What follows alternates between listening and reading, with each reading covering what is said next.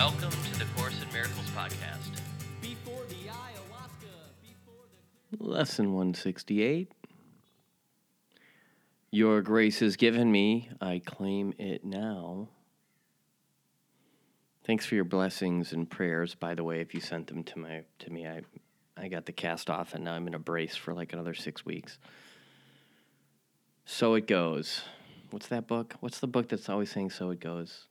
Breakfast of Champions by Kurt Vonnegut. Kurt Vonnegut is a brilliant, brilliant writer. I hope to be able to perhaps write that good someday.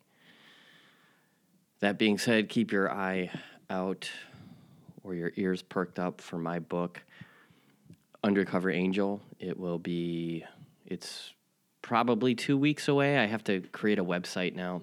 Once I get the website created, it it's go time. We will we will be releasing that puppy. The first 60 pages is formatted and it's all ready to go. So that's pretty cool stuff. Back to lesson 168. Your grace is given me. I claim it now. God speaks to us. Shall we not speak to him? He is not distant. He makes no attempt to hide from us. We try to hide from him and suffer from deception. He remains entirely accessible. He loves his son. There is no certainty but this, yet this suffices. He will love his son forever. When his mind remains asleep, he loves him still. And when his mind awakes, he loves him with a never changing love. If you but knew the meaning of his love, hope and despair would be impossible. For hope would be forever satisfied, despair of any kind unthinkable. His grace, his answer, his grace, his answer is to all despair, for in it lies remembrance of his love. Would he not gladly, gladly give the means by which his will is recognized? His grace is yours by your acknowledgement. A memory of him awakens in the mind that asks the means of him, whereby its sleep is done. Today we ask of God the gift he has most carefully preserved within our hearts, waiting to be acknowledged. This the gift by which God leans to us and lifts us up, taking salvation's final step himself. All steps but this we learn, instructed by his voice. But finally he comes himself and takes us in his arms and sweeps away the cobwebs of our sleep. His gift of grace is more than just an answer. It restores all memories the sleeping mind forgot, all certainty of what love's meaning is.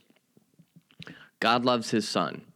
Request him now to give the means by which the world will disappear, and vision first will come, with knowledge but an instant later. For in grace you see a light that covers all the world in love, and watch fear disappear from every face as hearts rise up and claim the light as theirs. What now remains that heaven be delayed an instant longer? Was it still what is still undone when your forgiveness rests on everything? It is new it is a new and holy day today, for we receive what has been given us. Our faith lies in the giver, not our own acceptance. We acknowledge our mistakes, but he to whom all error is unknown is yet the one who answers our mistakes by giving us the means to lay them down and rise to him in gratitude and love. And he descends to meet us as we come to him. For what he has prepared for us, he gives as we receive. Such is his will because he loves his Son. To him we pray today, returning but the word he gave to us through his own voice, his word, his love. And then here's the little prayer you say Your grace is given me, I claim it now. Father, I come to you, and you will come to me who ask. I am the Son you love. So just consider like God is God is there. God is sitting right next to you right now. And God is yearning to answer. God is yearning to hear the things that you have to say to Him. The Holy Spirit is right there asking for you to choose between Him and the viciousness of your ego.